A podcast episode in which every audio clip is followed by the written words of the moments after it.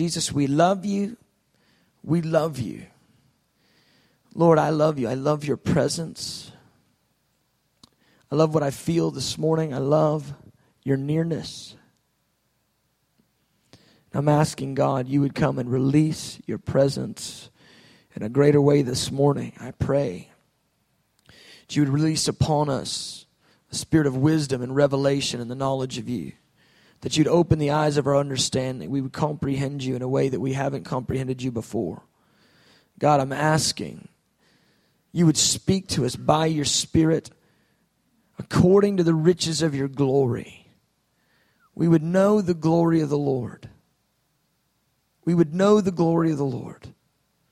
Understand this amazing mystery. God who manifests himself among men. Lord, come. Come in even a greater measure now. We desire you. We desire you. We love you, Lord. Good. In the name of Jesus, everybody said amen. Amen. A little bit louder. Come on. Amen. All right. So I'll make sure I'm not here by myself. We're going to continue in a series that we're in uh, about the glory of the Lord. We started last week, and so you're getting part two uh, if you weren't here last week. And so uh, I realized several years ago that I'd never heard uh, not one message about the glory of the Lord. I'd heard different uh, ministers say different things, um, mostly stuff that, you know, it's not necessarily right or wrong, but stuff that you don't, more, mostly stuff that was experiential rather than biblical and uh, and that's fine. But um, I decided I go. I want to get a biblical basis for understanding this this this thing we we throw this term around all the time. The glory of the Lord. The glory of the Lord. I said I want to get what the Bible says about this thing rooted inside of me because it's something we say we want, but you know, I've, I, like many, many things, I realize we learned the catchphrase in Christianity, but we have no concept of what the thing means. We just kind of, you know, throw it around. It's in a song or something. We just sing it, say it, whatever, but we don't even under, have any understanding many times. And that's what I realized. And so, uh, last week we launched into this, uh, this series and, uh, you know, for me, I just I just decided I want to talk about the glory of the Lord. I want to talk about it, meditate on it, study, and and believe that as we talk about the glory of the Lord, that we'll come to faith in, in what this is, believing in God's glory manifest among people. And maybe if we talk enough about the glory of the Lord, the glory of the Lord will manifest among us. That's and that's what I'm that's what I'm shooting for. And so um, I may not make a lot of good points today, but at least we'll talk about God's glory for a while. I'm going to make a few points. But uh, I want that. I want the manifestation of the presence of the Lord in our midst in a, in a great way. And so, just to give an overview, uh, a review a little bit from last week, we talked about different ways the word glory is used, and it's used probably five or six different ways in Scripture. Um, you know, one I didn't mention last week is, you know, um, like the Colossians 3, we shall be, uh, when, we, when he comes, we'll be revealed with him in glory. In glory. Sometimes glory is used for, to talk about our eternal home in heaven. In glory.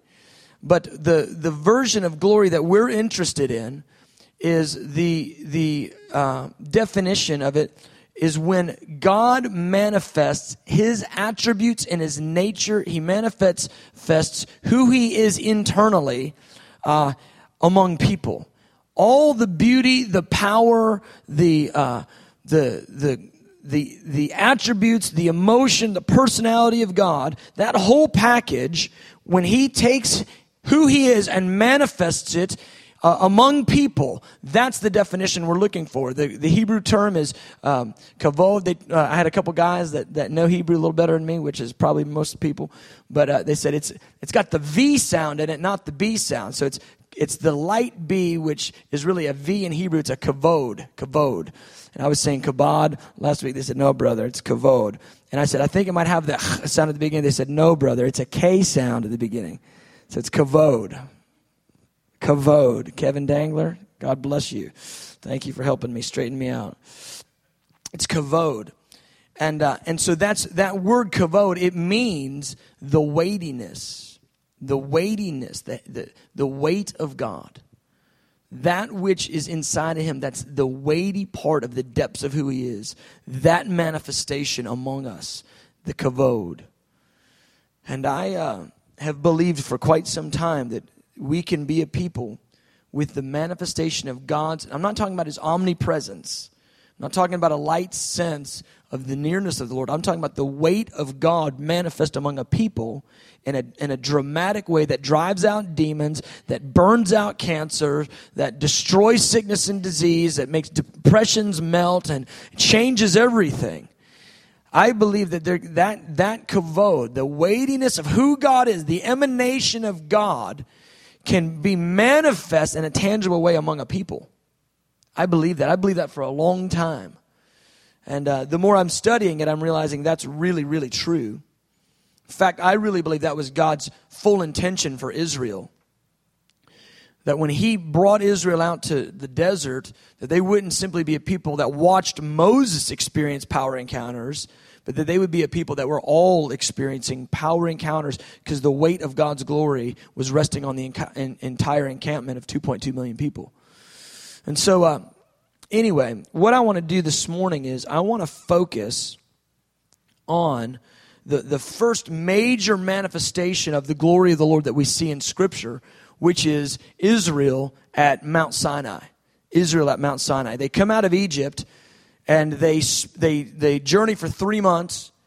And what happens is they encamp at Mount Sinai. And uh, historically, there's a little question about what, which mountain that is. There's a couple videos out there that kind of put that thing into question. But what I began to do is I began to study the, the, uh, the power encounters that they had at Sinai.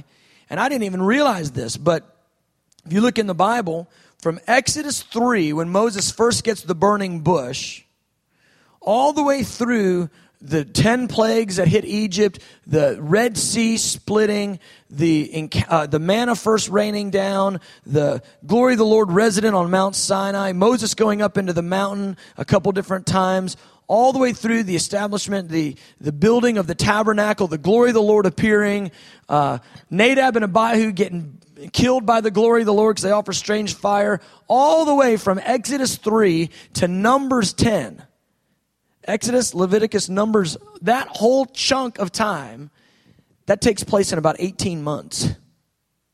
Exodus 3 to Numbers 10 takes place in about 18 months. What we get in the rest of Numbers is a few other things that happen. And then Deuteronomy, this is cool if you, if you want to study this. Deuteronomy is about a 30 day uh, preaching from Moses basically the whole of Deuteronomy, Moses, he does three messages and he preaches the whole thing in 30 days. So De- Deuteronomy is 30 days. Exodus 3 to Numbers 10 is 18 months. You end up with 38 years that's mostly missing because they're walking around in the desert. I mean, you know, the Lord could describe it. Yeah, they got up, ate some manna, you know, hung around, went to bed. You know, you read that for 30, you know, you, you might think reading through Leviticus is a little challenging with all the laws and stuff. Read through living through the desert, living in the desert for 37 and a half years with not much happening. So my point is this: the 18 months that happens from the time that uh, Moses sees the burning bush to when they actually depart from the Mount, Mount of Sinai, the uh, area of Sinai, the Mount Sinai area. Uh, that's where most of the power encounters happen there with the nation of Israel. So much happens in that time. And so I wanted to focus on the glory of the Lord that's revealed at Sinai. They're at Sinai about 11 months. The nation of Israel is at Sinai at about, about 11 months, and there's so much crammed in that 11 month period of time. And that's what I want to focus on this morning the glory of the Lord on Sinai. The glory of the Lord on Sinai. You realize that when you look at this thing, so much happens when they're at Sinai. They show up. God, first thing that happens, He goes, In three days, I'm going to I'm going to appear to you guys. power comes down on the mountain. The Lord shows uh, his glory to 70 elders. The Lord gives them the Ten Commandments. He speaks them audibly from Sinai. He speaks them audibly. Can you imagine what that would be like to be sitting there amongst a congregation of over 2 million people and you hear the voice of the Lord audibly thunder the Ten Commandments? That would make an impression on you. He gives them uh, all the, the laws, the societal laws, the moral laws. He gives them all the dietary laws. He, he gives them the, uh, the directions for how they're going to worship, building the tabernacle. He, he tells them how to make the tabernacle. Every fine little thing that they do in making the tabernacle, which was their big, you know, uh, the epicenter of their people, uh, where they worshiped for 40 years. He gives them all the information of that at Sinai. They build it at Sinai. He gives them the specifics, the, the high priest garments, the, the anointing oil. He gives them the, the plan for consecration of the priesthood, all of that at Sinai. He gives them where the, the children of Israel are going to encamp around the tabernacle, all of that at Sinai. That was a major thing that was happening for them for that year, just a little bit less, that they were at Sinai. And the reason was is this. This is what's going on. If you get your mind around what's happening, it's really fascinating because from Exodus 19 to Numbers 10, God is establishing what it looks like when he leads a theocracy. A theocracy. A political government that is led by God himself. That's what's going on there. And so we have the we have the uh, we have the, the the divine personality uh, coming and and intercepting the people and explaining this is how I want to lead you. The divine personality coming down and explaining this is how I want to govern you. I mean, can you imagine what that would be like? Congress is in session. Fire hits the Capitol. The Lord says, Nancy Pelosi, come up the mountain. That would be intense for her and us. but that would be really, really intense. George Bush, come here. That would be rough stuff. Well, anyway, that's, that's really what was going on. Great and terrible, powerful. He's putting in place the, the worship format for and the societal laws for a theocracy. And so um, we have this interesting promise. I want you to turn over to 2 Corinthians 3. I want to move through this.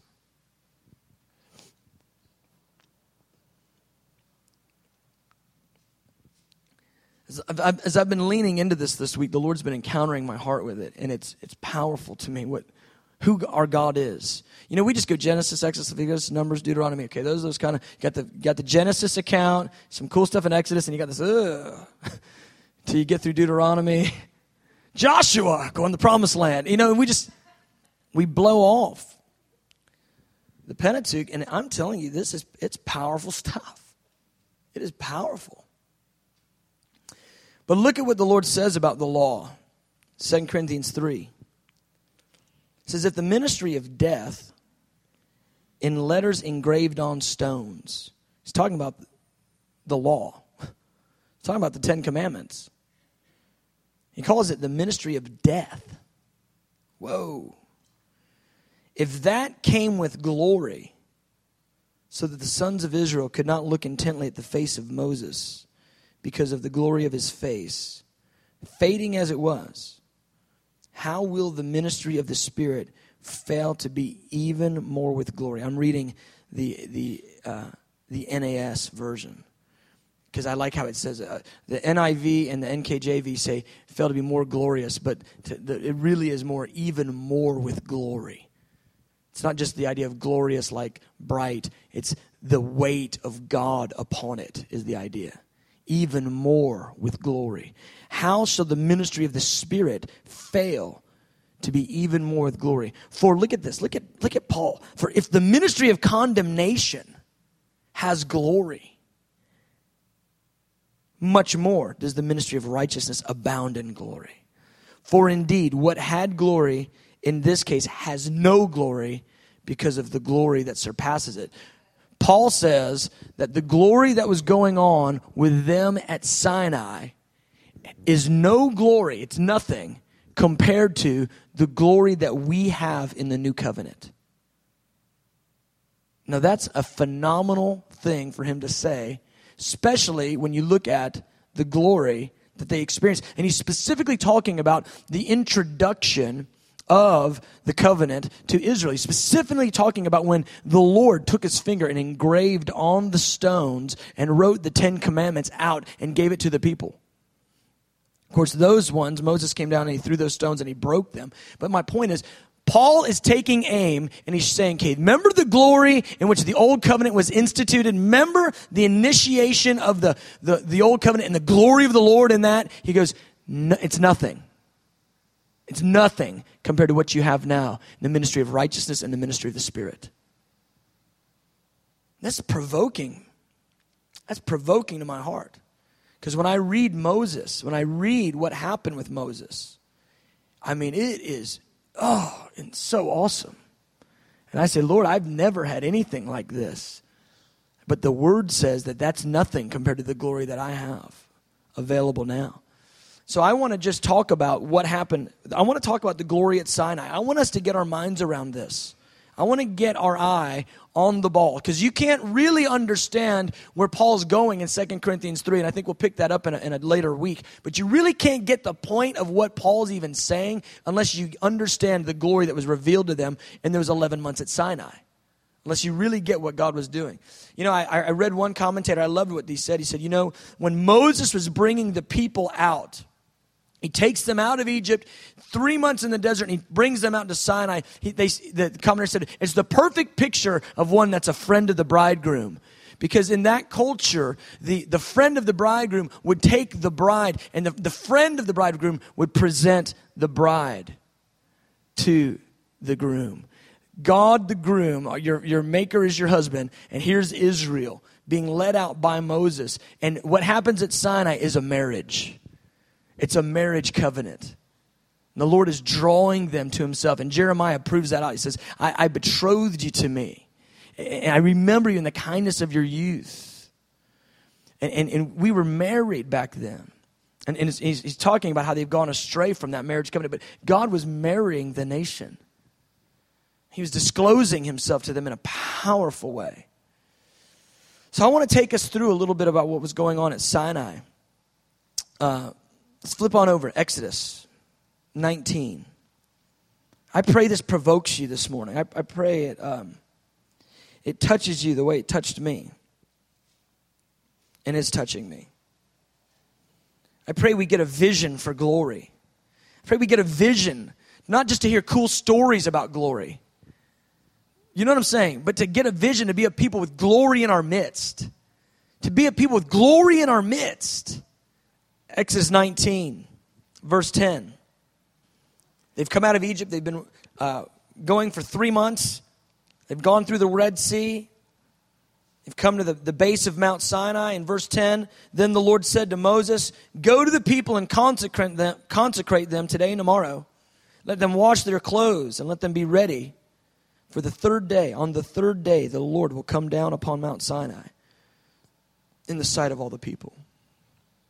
What if I came in here and I said, Listen, I've had an encounter last night like nobody's ever had, like I've never had.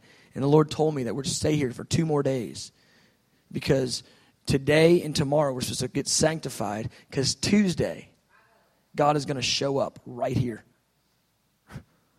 Have y'all be like, um, well, Billy lost his mind. Time to find another place to go to church. But if it was real, if it wasn't flaky, and, and, and the truth of it was resonating in your heart, you'd be like, what is about to happen? I go, listen, for real, go wash your clothes. What, what do you mean? Like, what do you mean wash my? Yeah, wash your garments, cleanse yourself. And husbands and wives stay apart for the next couple days. For real. God is coming. God is coming. He's coming down. That would do something in you, wouldn't it? I mean, that would, that would create a tremor in your heart a little bit. You're like, what, what, is, what do you mean? It's going to be a good service? No, God is coming. Power is coming. The power of the Lord, God is coming.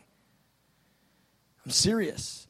You know, I, and, and, you guys would be like, well, what would we do? I, I don't know. He's coming. So here's what happens they're encamped around the mountain 2.2 million people, give or take. For two days, they have this incredible expectation. Their hearts are beating. They're trembling. God is now going to come down. They've watched God rain down plagues on Egypt, split the Red Sea, rain down bread out of heaven, and cause quail to come out of nowhere, enough to feed millions of people. And now he himself is coming. They know this isn't going to be a small thing. So they're ready for two days. They get as ready as they know how to get.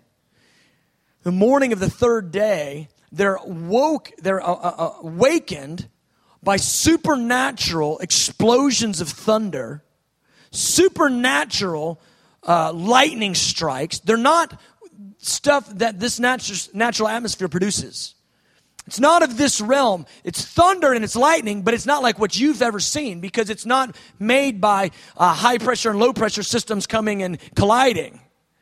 It's made by God. Thunder awakens them.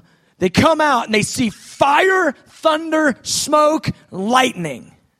And it's engulfing Mount Sinai. Power is being released.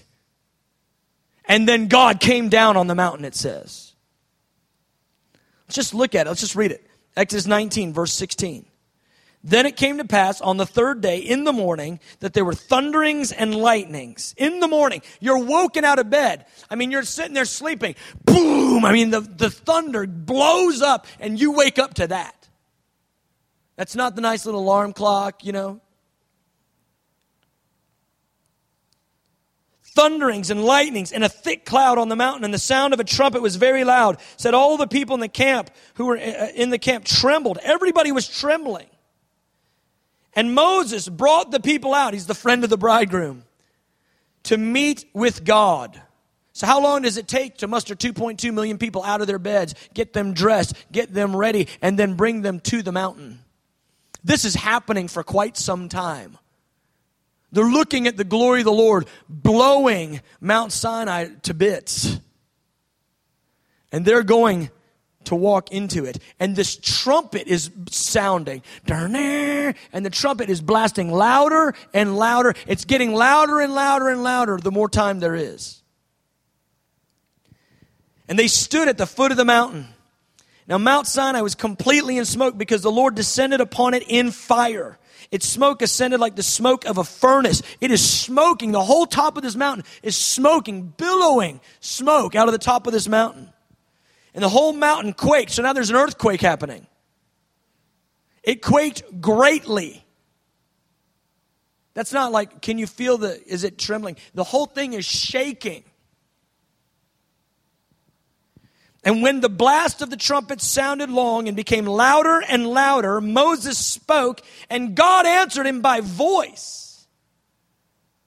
It's getting louder and louder and louder, shaking thunders, lightnings. I mean, what does the lightning look like? You guys are used to one little lightning bolt. This lightning's appearing and exploding across the sky, and appearing exploding across the sky.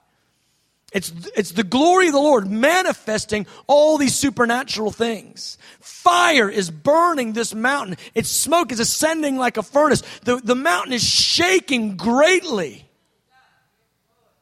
This trumpet is sounding. They're walking in and when the trumpet sounds louder and louder and louder, Moses speaks. I go, Lord, what did he say? It's not in there. Just, you know, I don't know what he said. Maybe he went, God. Maybe he went, God. I mean, help. I don't know. And then the Lord answers back, what did he say?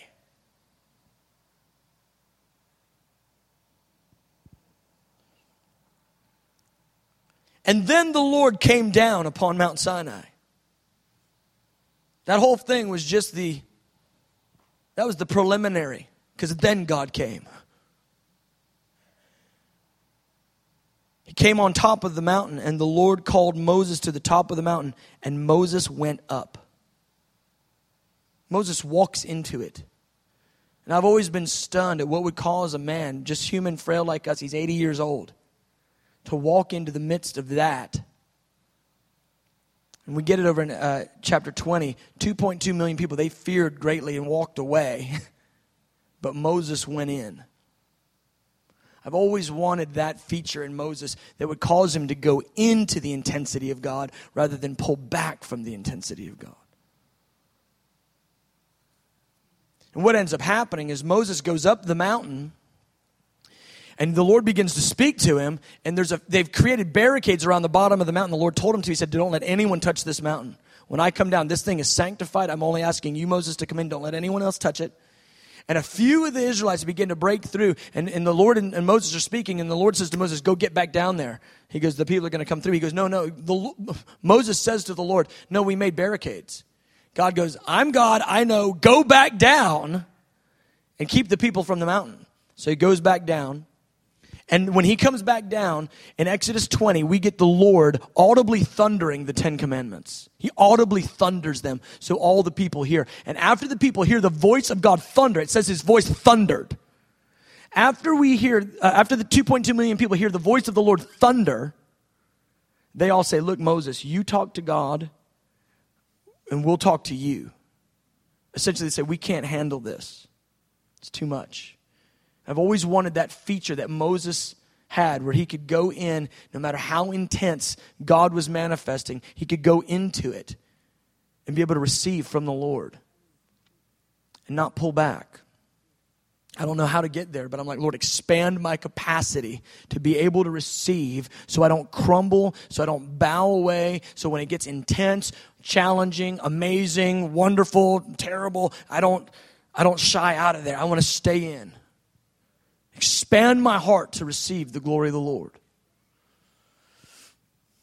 And so, what ends up happening is God gives them the Ten Commandments, and they go and, and we pick it up in, in chapter 24. And the, the Lord tells Moses, He goes, I want to take you and Aaron. He goes, and I want the 70 leaders, I want all of you to come up. All of you. And, and, and Moses writes, and he, and he writes down the book of the covenant, writes down everything the Lord has said for the last four chapters. He sprinkles it with blood. The people affirm the covenant that they're making with God. And Moses takes 70. And, and it's amazing to me because the Lord specifically asked for Aaron and his sons, Nadab and Abihu. Well, later, Nadab and Abihu are going to offer profane fire. They're going to begin to worship God in a way that God did not prescribe, and they're going to get killed. But the Lord is actually including them from day one, knowing what's going to happen to them in the future. So he goes, Nadab and Abihu, get Aaron, get the 70 elders, and come up. It's powerful. Let's look over here, Exodus 24. Let's just read this account. This is just unbelievable. Verse 9. The Lord had called him up. Then Moses went up, and also Aaron, Nadab, and Abihu, and 70 of the elders of Israel, and they saw the glo- they saw the God of Israel. They saw him. And there was under his feet, as it were, a paved work of sapphire stone. It was like the very heavens in its clarity. Oh God, let this provoke us. Let this provoke us, God. This was no glory compared to what you said we have. It was like the very heavens in its clarity. But on the nobles of the children of Israel, he did not lay his hand. He said he didn't, he didn't uh, hurt the 70 elders. He'd invited them up. So they saw God and they ate and drank. Then the Lord said to Moses, Come up to me on the mountain and be there. And I will give you tablets of stone and the law of the commandments, which I have written, that you may teach them so Moses arose with his assistant Joshua, and Moses went up the mountain of God. Moses goes up the mountain of God into the presence of the Lord. And the, the Bible says that the glory of the Lord rested for six days, and on the seventh, the Lord spoke to Moses. And Moses was there with God for, for 40 days. Now, during that 40 days, the Lord gives Moses a, a, a bunch of details, a bunch of information. He, he gives them the, uh, uh, a lot of the specifics about how they're going to worship. He, he gives them a lot of details. And, and so Moses, I think, is he's crescendoing with the Lord. He's having this incredible encounter. Him and him and Joshua are there. And then the Lord says, Moses, get back down. The people, they've defiled themselves. They've made a, they, and he, the Lord doesn't tell them, but what they've done is they've made a golden calf. If you read the account of the golden calf in Exodus 32 and 33, it's amazing because the people come to Aaron. Now, Aaron has just seen the Lord, am I right? Within the last 40 days. He's actually seen him, saw the paved sapphire, saw the Lord and ate and drank with the Lord on the mountain. But Aaron comes down. The people say, you know, at the end of the 40 days, they haven't seen Moses in 40 days. They say, listen, we don't know what happened to this Moses that took us out. I'll tell you what, we need a God to lead us. And Aaron goes right to it and goes, uh, pull off all your gold. He goes, put all, put all your gold right here. And, and Aaron, he melts the gold down and he fashions a calf. He fashions it.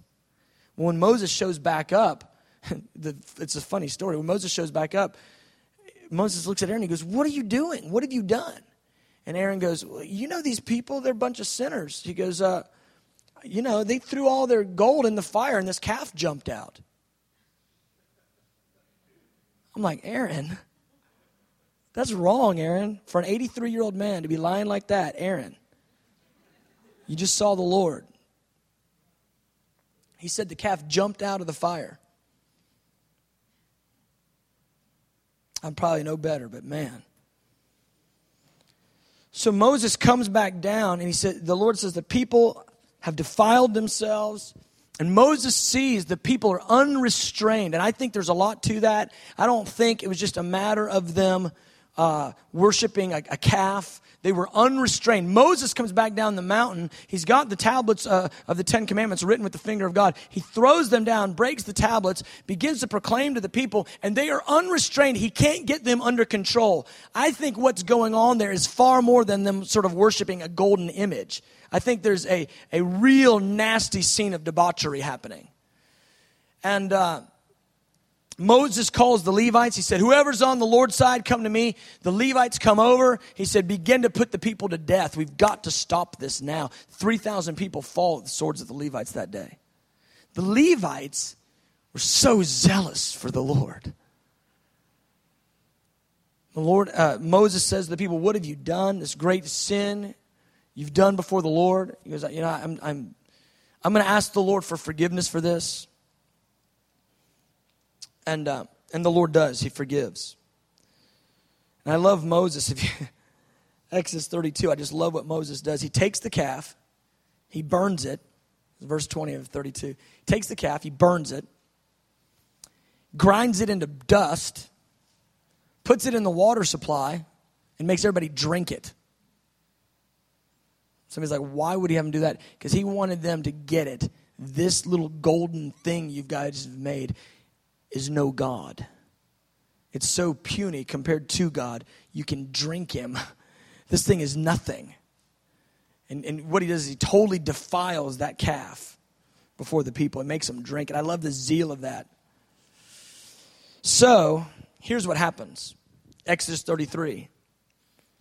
The Lord begins to speak to Moses and he says this He goes, Listen, I'm going to lead you out of Sinai. And he goes, But when I do, I'm not going with you. Because what will happen is I will kill all the people if I go with you. Because I'll consume them. My, my glory will consume them. Because I'll send my angel. I'll send my angel with you. He will lead you. He will deliver, you know, all the ites into your hands, all the foreign nations. He'll deliver them. He goes, but I'm not going unless I strike the people. And that's when Moses it starts dealing with him. He goes, That's not good for me. It's not been enough for me to have the Red Sea parting. It's not been enough for me to have the, the uh, you know, 10 plagues on Egypt. It's not been enough for me to have your glory come down on the mountain. It's not been enough for me to have 40 days with me and you and Joshua. That's not been enough. If you're not going to go with us, God, if, if, if this is the end for me with you, if you're not going, I don't want to go for real. I am not interested. And, and here's what Moses said He goes, I'm not interested in this job description unless you're going to be close to me. That's what Moses was saying. He goes, you, You've said that I found favor, but if I've found favor, come be with me. Don't, don't just send an angel. For real, be with me as you've been with me so far. The Bible says that the, the Lord spoke to Moses face to face as a man speaks to his friend. Moses took his tent where he was living, he took it outside the camp and stayed out there, and he would go meet with the Lord there. And when he, when he would go out to his little tent, the glory of the Lord would appear on his tent, and the people would come out of their tents and they would watch the glory of the Lord appear and they begin to worship the Lord looking at Moses' tent. Moses had a very, very tight and intimate relationship with the Lord. The Bible says he spoke to the Lord face to face as a man speaks to, to his friend. What does that mean? That means that Moses was before the Lord. The Hebrew word is panim, right before the Lord, and the Lord was right before Moses. When Moses would go into the tabernacle of meeting, which was Moses' tent, his own little tent, they just renamed it and called it the tabernacle of meeting because God was meeting with him there. When Moses would go out there, the Lord would come and, and be right here with Moses. This close. And it's from that Moses goes, Don't leave me like this. Don't leave me like this. He goes, Don't make me lead these people without you. Because I just want you to come with us. And the Lord said, I will. And then Moses said, Listen, I have got to know you I've got to know who you are. I can't just know about you. I can't just see what you do. I've got to know your ways that I might know your favor. I've got to know you, God. And the Lord says, Yes, I will. I'll come. I'll be there with you. And then Moses says, Lord, show me your glory. And that's, that's the context of it. This is Moses' heart breaking and yearning and aching for God and he says, Show me your glory. I just think the Lord, he goes, Oh, Moses. I, th- I think Moses is undoing the Lord. I think he's leaving the Lord undone. Because Moses' great desire for God, his great desire wasn't to be the cool ruler of Israel. His great desire wasn't even to do signs and wonders and part the Red Sea. Part the Red Sea. He takes his rod, puts it in the water. The water shoots the other direction until millions of people can cross over. it's not just water getting out of the way, the land dries beneath their feet. They get through, the firewall that God has done lifts, they watch the, uh, the Egyptian army come and they watch the water destroy them. I mean, Thank God for Disney. That's a great movie, the way they made that look. But that's how it was. The water comes down destroys them. And Moses goes, It's not enough for me. I don't want to just do signs and wonders. I don't want to just be the cool leader of the people. I want you. There's not a, he goes, he's basically saying there's not a title, there's not a position, there's not a platform, there's nothing you can give me that's okay with me. And I'm not cool with leading them, even leading them into the promised land. I want you to come. Don't tell me an angel is coming. I want you. And then he says, I will come. And he goes, Good. I've got to have all of you. Show me your glory. Show me the depths of who you are. I want to know the very depths of your heart. Moses had been speaking with God face to face, but now he says, I want all of it. All that you are, I want. And I think that heart of desire and passion for the Lord from Moses, that desire is mess I think it's messing the Lord up. I do. I think, you know, he's delighting and pleased. And when, we, when we're reaching towards him, I think it moves his heart. And I think the Lord's heart, if, if, if I can say it that way, is getting so touched over Moses' desire. And so the Lord goes, okay, here's what we're going to do. In the morning, you come up to the mountain. He goes, I'm going to take you, and there's a place on the rock besides me, beside me here which I think is an interesting, it's, it's Exodus 33, 21. He said, the place beside me here. And Moses is at the bottom of the mountain getting it from the Lord that he's going to go up the next day, but the Lord said, there's a place here beside me. I think the Lord was showing him a vision. I think he was showing him a vision, explaining it to him. Beside me here. He's showing him where to go on the mountain. He and I want you to come up the mountain, and I will put you in the rock. I will cover you with my hand and I'll make all of my goodness pass before you. All of my goodness. I'm not just going to give you fireworks. I'm not just going to give you thunder. All of who I am, Moses. All of God is going to come before you. Again, the same word, panim. In your, he goes, it's all going to come in your face. Because I'm going to cover you with my hand. And you can't see my front, but when I remove my hand, you'll see my back.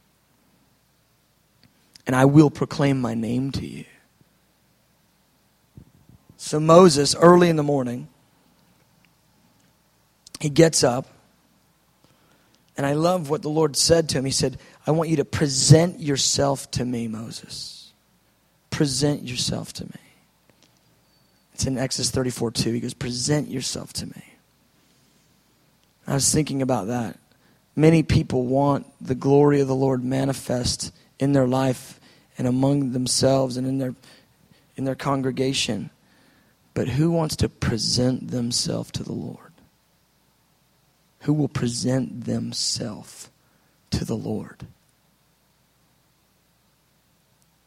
Who will present themselves to the Lord? Because present yourself to me. So Moses gets up early. He cuts out two stone tablets similar to the ones that he had broken before. He goes up the mountain carrying the two stone tablets. Now think about this. He's 80 years old. He's walking up Mount Sinai. He's carrying two big old hunks of rock. It's only the grace of the Lord.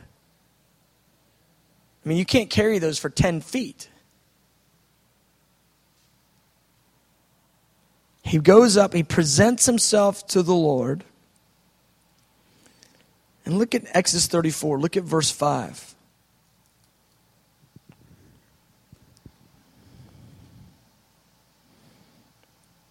When you're there, say yes. Now the Lord descended in the cloud and stood with him there and proclaimed the name of the Lord. Quick little verse. I never caught it before. I always thought the Lord just passed right by Moses and said his name. But it doesn't say that. It says, The Lord descended and stood with him there. Moses presented himself to the Lord, and the Lord came down and stood with Moses there. There was an abiding presence of the glory of the Lord that Moses was interacting with. And then in verse 6, the Lord passed by. He passed before him, directly before him. That's that word again, panim, right in his face. The Lord was this close to Moses. And for a moment he couldn't see, and then he could. And the Lord came directly in front of Moses. And when he does, he proclaims his name the Lord, the Lord God, merciful and gracious, long suffering, abounding in goodness and truth forgiving, forgiving iniquity, transgression, and sin, by no means clearing the guilty. He proclaims his name into Moses as the Lord is passing directly in front of Moses. And I want to draw your attention to this that the proclamation of the name of the Lord carries great glory. The revelation of the knowledge of God carries great glory. And when Jesus says in Psalm 22, 22 and in Hebrews 2 verse 12, when he says, I will proclaim your name in the midst of the congregation, it's more than just getting a few of the attributes of God down. It's about an abiding sense of the glory of the Lord resonant among a people who know the name of the Lord. They're intimate with the knowledge of God. If there would be a people who would know God for who God is, I tell you, the glory of the Lord would abide in their midst. That's why when the, when Moses says, show me your glory, the Lord says, I'll proclaim my name to you. Because the glory of the Lord is carried in the name of God. What do I mean by that? I mean this, when you know who God is, the glory of the Lord is resident in the knowledge of Him. And that's why we pray Ephesians 1. But I'm going to tell you, I don't even think we get it yet. We pray, we've been praying Ephesians 1 for, you know, four years. And I don't think we've even understood why we're even praying for this. But I think what we're really praying for, the spirit of wisdom and revelation in the knowledge of Him, is about the abiding glory of the Lord in the midst of a people. When, when Moses says, Show me your glory, he goes, You can't see all the front of me, but I'll bring all my goodness uh, before you, right in front of you, and I'll say my name into you, Moses. I'll say my name into you. What's he saying? He goes, Moses, I'll take you as far as I can take you without killing you. I'll give you as much of who I am without destroying you, Moses. The knowledge of the glory of the Lord. And it's penetrating Moses. And I want to say this Moses does the Red Sea. Moses calls down 10 plagues on Egypt. He destroys the, the most powerful nation in the world. Moses goes in in Exodus 19 when the thunders and the lightnings and the power of God is shaking that mountain and riveting that mountain. He goes in in, in Exodus 24 and he sees the God of glory. He sees him and his feet on the sapphire pavement. He walks in to every one of those circumstances. But in this one, when the Lord passes by and proclaims his name into Moses. It is such an intense encounter with the Lord that Moses quickly falls prostrate. All the other times he stands in the midst of it, this time he falls. Something about the name of the Lord, carrying the glory of God, that we don't have a concept of. The Lord was with him there. He stood with him there. He proclaims his name into him there.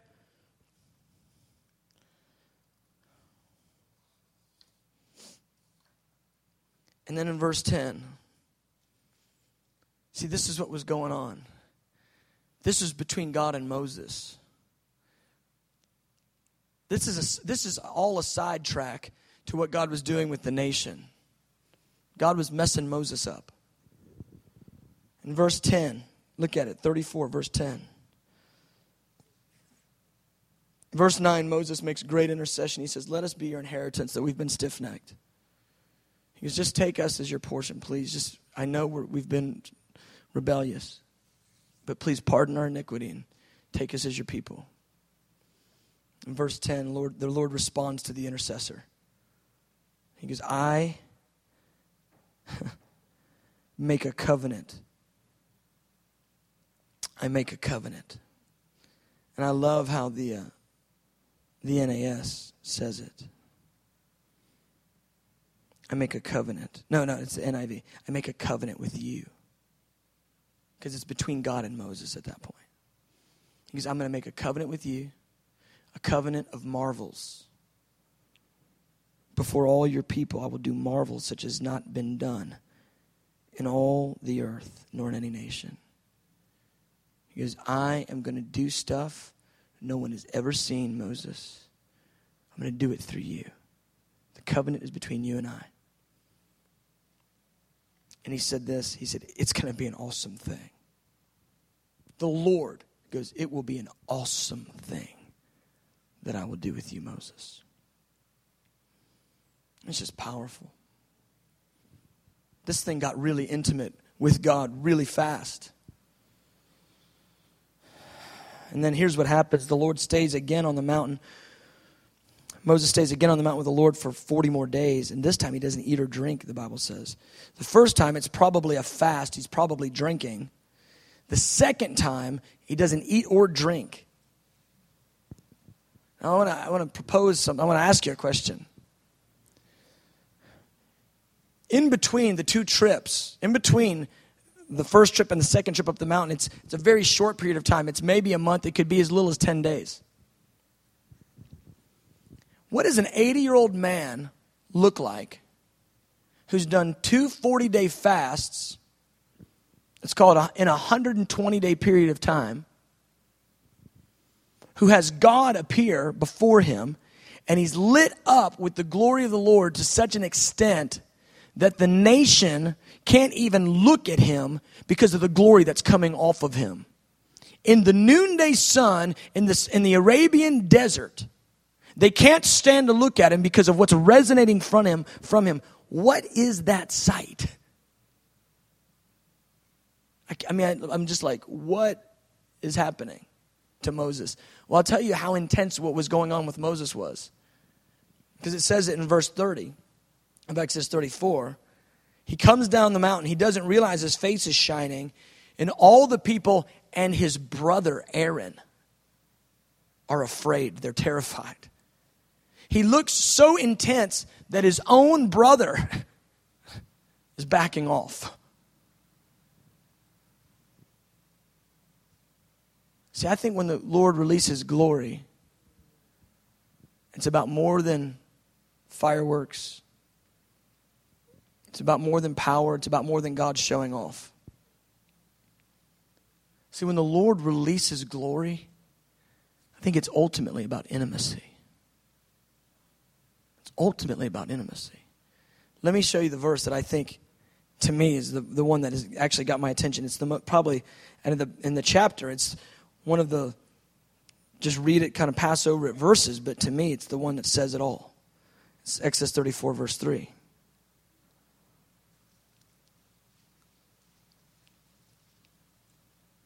And no man shall come up with you, and let no man be seen throughout all the mountain. Let neither flocks nor herds feed before the mountain. See, the first time Moses went up, he went with Joshua. But the second time Moses went up, God made the point. He goes, I want this be, to be between you and I. He goes, I don't want even a man to be on the mountain anywhere. He goes, In fact, I want you to get the entire nation, get all their flocks and herds, and tell them that tomorrow all the flocks and herds have to be taken away from the mountain. He goes, I don't want, any, want anyone to even be near the mountain when you and I have our time. See, I think we've made the glory of the Lord about power being released and about fireworks in the spirit and about you know, God blowing people's mind and, and all this stuff. But I think the glory of the Lord is really about intimacy. It's really about God drawing near to the heart of the individual and disclosing himself. And that's what we see with Moses. We see the eternal God and his great desire to disclose his heart to an individual. God goes, I don't want anyone else around. This is between you and I, Moses. I think most of us, we've made the glory of God in our midst about a revival meeting. We've made it about power encounters. We've made it about everything else, all this stuff that we put out in front of people and advertise. And I really think that while the glory of the Lord is always, it always has these other manifestations with it thunder, lightning, you know, fire, smoke, all this stuff. I think the real point of, the God, of God revealing his glory to an individual, it's always been about intimacy. I think what we've done is we've taken God and we've marketed him a bit. We've marketed him a bit. When God does amazing stuff in the midst, we point at all the amazing stuff and we forget the God who yearns and longs for people. Why would God, eternal God, reveal himself completely to Moses? Why would he do such a thing? He wanted to disclose himself intimately. He wanted Moses to comprehend who he was. See, God always wants to disclose his heart intimately. The reason why is he doesn't want his people to worship something that he's not. He wants to say, This is who I am. Now know me. I'm not the fireworks. I'm not that thing you thought I was. This is who I am. And when God reveals himself intimately, that's his great desire that people would know him intimately. When he reveals himself in power and in glory, the point isn't that we'll just get blown away with power and glory. Does the power and glory blow us away? It sure does. Do souls get saved? Absolutely. But let me tell you something. Yes, souls get saved, but it's unto those souls being intimate. One of the, I think one of the biggest challenges and, and problems that I've had as a person that's been after revival is we get power to happen, we get people saved when the power happens, and then we forget to not, to, to, to attach those people to the very heart of God. We just keep them attached to the power. And when the power lifts, those same people that got saved when power was happening get disillusioned and leave when the power is lifted. Because they didn't find who he was intimately. If we could just understand that our God is not a magic wand, He's not a Tinkerbell, He's not some magician, He's not doing some hocus pocus, He's not trying to blow our minds with something spooky, scary, amazing. He is a person with emotions and a heart that desires people to know Him for real. How much of Him do you think we really know? So little. So little of him. He's all the while trying to reveal to us more and more and more. And he takes Moses right to the brink. I believe Moses got everything that was available for a human to get before they die in this life. He got all of God that was possible. That if he gets any more of the knowledge of God, he dies. He's unveiling himself in tenderness. He's unveiling himself in desire. He's unveiling himself because he wants to be known.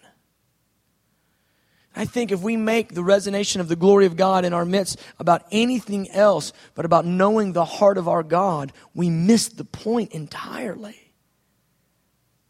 Because that's what he was doing with Moses. Sure, there was thunder and lightning, and I mean, sure, there was trumpet blasts and all that earthquaking and smoke and fire. But ultimately, it was about this God goes, You want it really, Moses? Come alone. Come alone and come and know me. Let me say my name into you. I think there's this thing in us where we would rather have the sideshow than intimacy. We'd rather have the explosion than the very heart of God. I, I just I just want to get delivered of that sideshow revival thing. I want God in the midst so we can have God. Sure, there'll be healings. Sure, there'll be salvations. Sure, there'll be deliverances. I want all those things. But ultimately, I don't want to go up from here in, in what we do in ministry if we don't have the Lord. that's got to be our aim. I think that's ultimately, ultimately what the revealing of the glory of the Lord is about. About the heart coming to know God. Coming to know God. Okay, let's just stand. Come alone. Come and present yourself to me.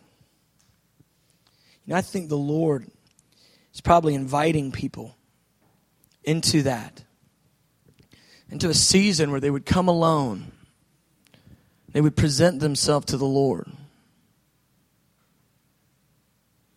I believe the Lord wants to change our paradigm of why there's power,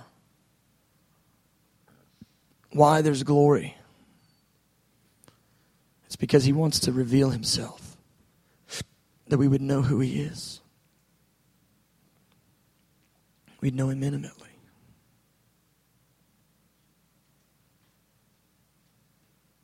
He's not a feeling.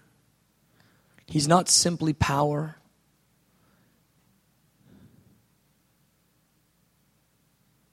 He's not simply a miracle.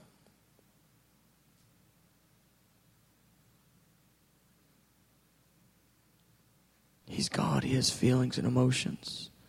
The depth of who He is is His glory. God, reveal your glory. Reveal your glory.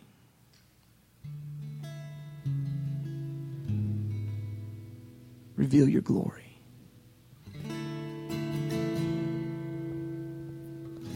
Show me your glory.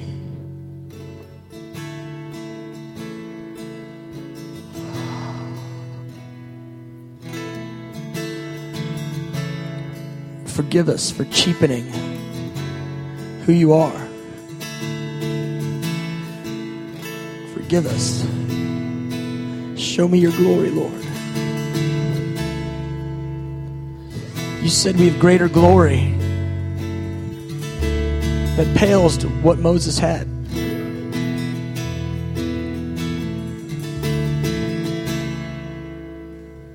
Forgive us for wanting the power of God for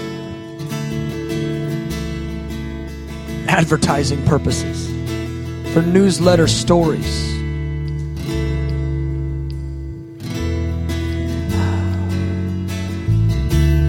Want your glory that we might know you, we might be with you where you are.